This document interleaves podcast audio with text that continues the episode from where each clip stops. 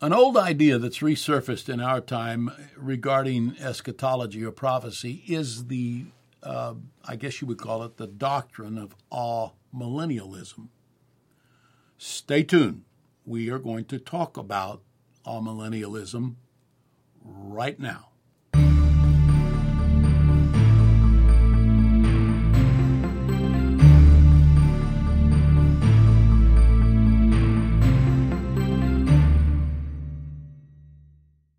So, good morning. We're glad, if it's morning that you're listening, we're glad that you are with us today on All Things Apostolic. We have been talking about um, the terminology we've used is a millennium because meal would be a thousand and annum would be a years or years, so it's a thousand years.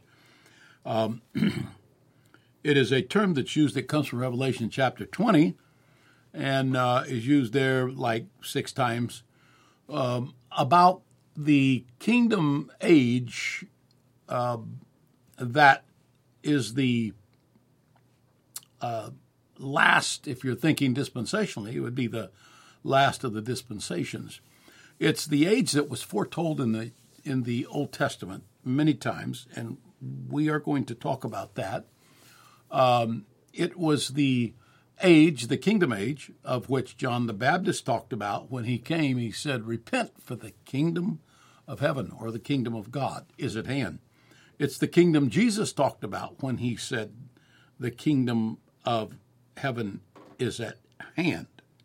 And um, it's the kingdom that the apostles discussed. Um, it's the kingdom that the apostles asked him about in Acts 1 and 6.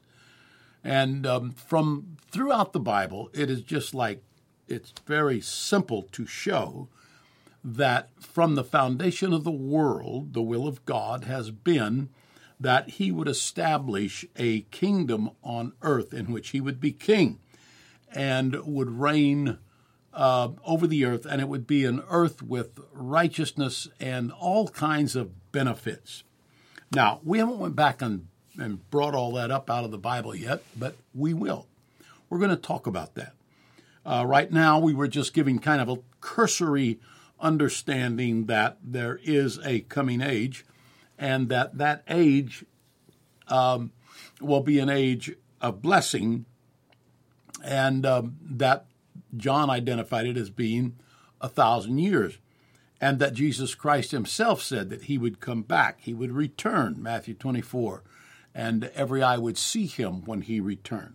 We know that there's a coming age because the Bible says the very Holy Ghost that we have in our hearts, being spirit filled, um, is the earnest of our inheritance. So we have an inheritance ahead of us that we only presently have um, the earnest, the down payment of. So, all of these things and many, many more things indicate that there is a coming kingdom. Some say, with because of what I just said about uh, the Holy Ghost is the earnest of our inheritance, that it's going to be only a spiritual kingdom, that it will not be a physical kingdom, that Jesus will not bodily return, that he will not reign in Jerusalem, and on and on. And so, um, all of these things are part and parcel of what we need to ferret out because the Bible is clear, uh, but these are complex subjects. And so we're dealing with this at this time. We've talked about the millennium a little bit. Um, then we talked also about um, ideas about the, the millennium that are not scriptural, like postmillennialism and that is that Christ would come back at the end of the millennium, and that the millennium is the church age, and uh, that there is no future millennium. This is the millennium, and so forth, um, which doesn't square with Scripture.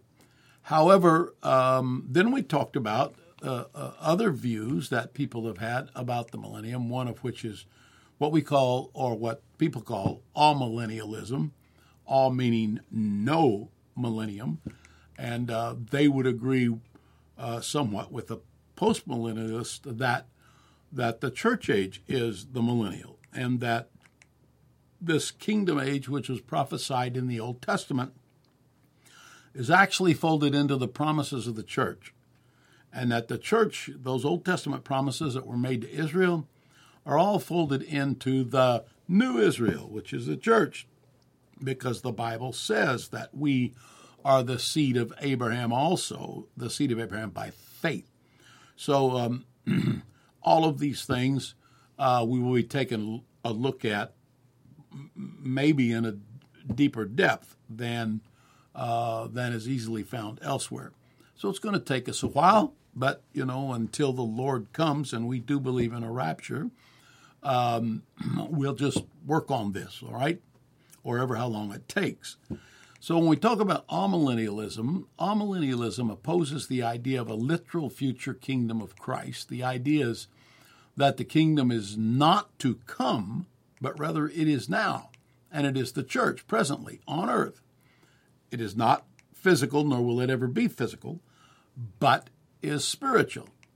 And further, if there is any literal return of Christ, it will be a singular occasion. This is what amillennialism teaches.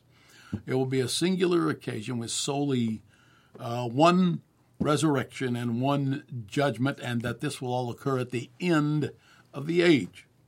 Meanwhile, the present church age is, in the amillennialist view, uh, if you please, the millennium. It, it is it is that period of time. In other words, there is no millennium per se, but the church age is that period. So, because uh, Revelation chapter 20 explains that there is a future time when the devil will be bound, uh, very clearly it states this that the devil will be bound.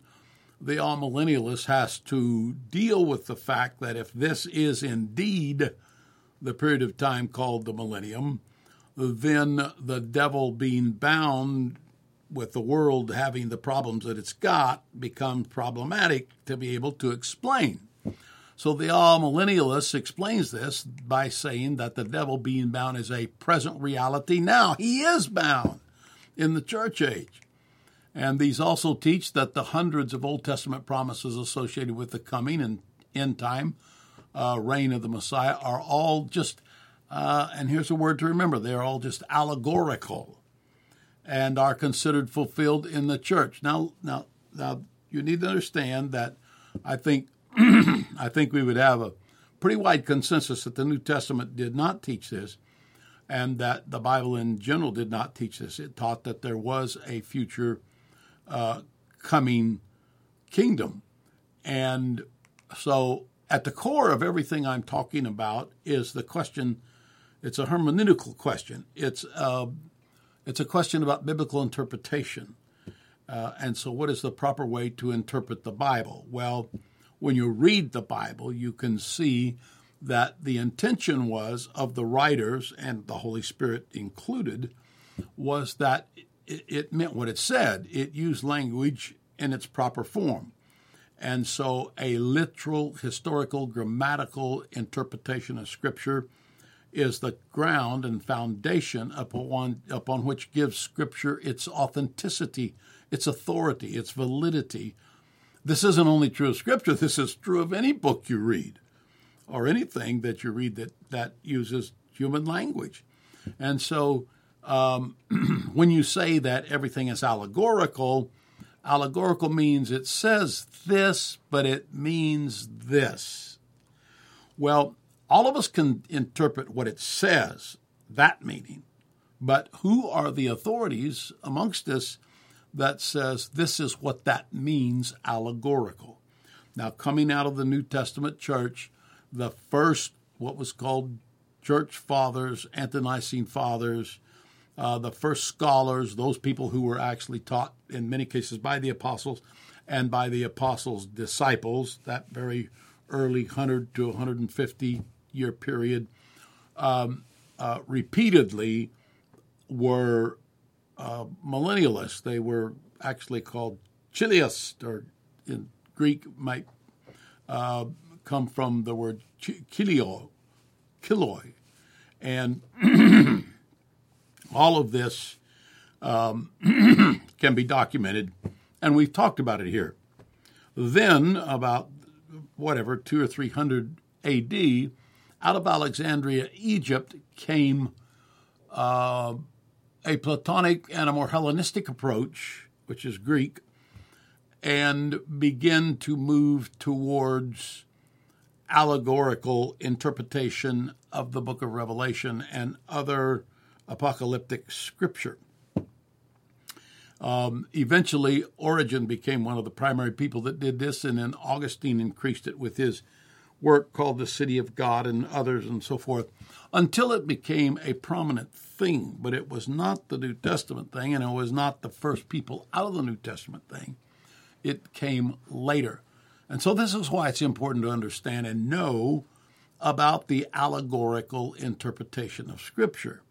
And so, if you take it allegorical, um, then you take the promises that were made about the coming kingdom to Israel, and you say Israel is dead to God because of their sin, and the church replaces Israel, and thus those Old Testament promises no longer belong to Israel, but now everything promised to Israel is folded into the church, and Israel's rejected and no longer of consequence it falls away under judgment due to the rejection of the Messiah.